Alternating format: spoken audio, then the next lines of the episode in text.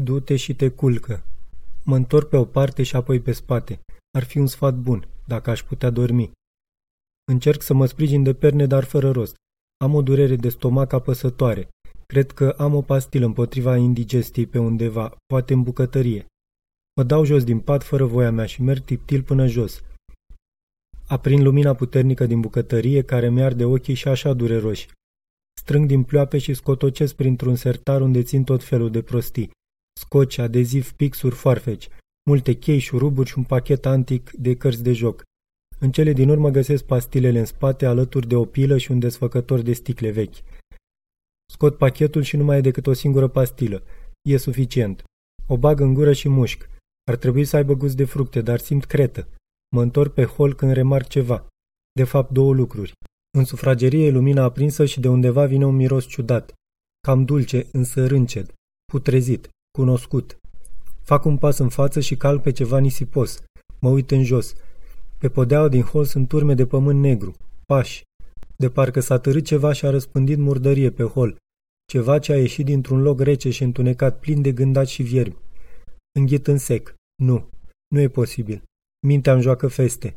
Scoate la iveală un coșmar vechi al unui puș de 12 ani cu o imaginație hiperactivă. Un vis lucid, așa îi se spune.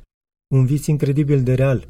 Poți chiar să faci ceva în timpul visului care contribuie la iluzia de realitate, cum ar fi să porți o conversație, să gătești, să faci o baie sau altele. Nu e real, în ciuda faptului că simt murdăria între degete și gustul de cretă al tabletei în gură. Trebuie doar să mă trezesc. Trezește-te, trezește-te! Din nefericire și trezia, ca și uitarea pe care o căutam cu disperare, pare la fel de greu de obținut. Merg în față și ating ușa de la sufragerie. Desigur, e un vis și visele astea urmează o cale inevitabilă, întortocheată, îngustă, prin pădurea adâncă și întunecată, până la căsuța de turtă dulce din străfundul psihicului. Împing ușa care se deschide. E frig și aici. Nu e un frig normal. Nu răcoarea unei case pe timpul nopții.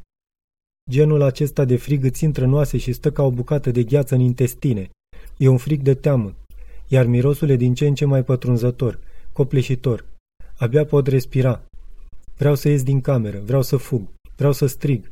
În schimb, aprind lumina. Stă în fotoliu. Părul de un blond albi se lipește de cap ca pânza unui păianjen, iar oasele și creierul se văd înăuntru. Fața e un craniu pe care stau bucăți desprinse de piele putrezită. Ca de obicei poartă un tricou negru, lălău și blugi strâmți, iar în picioare are cizme negre. Hainele sunt jerpelite și sfâșiate, cizmele zgâriate și murdare. Pălăria roasă e pe brațul fotoliului. Ar fi trebuit să-mi dau seama. Sosise clipa baubaului din copilărie. Acum sunt adult. A venit vremea să-l înfrunt pe omul de cretă. Domnul Halloran se întoarce spre mine. Nu mai are ochi, dar are ceva în orbite, o fărâmă de înțelegere și recunoaștere și altceva care mă face să nu mă uit prea mult, de teamă că nu voi reuși să-mi revin cu totul. Salut, Ed! Nu ne-am mai văzut de multă vreme. A fost un fragment din cartea Omul de Cretă, de C.J. Tudor, la editura Nemira. Lectura George Harry Popescu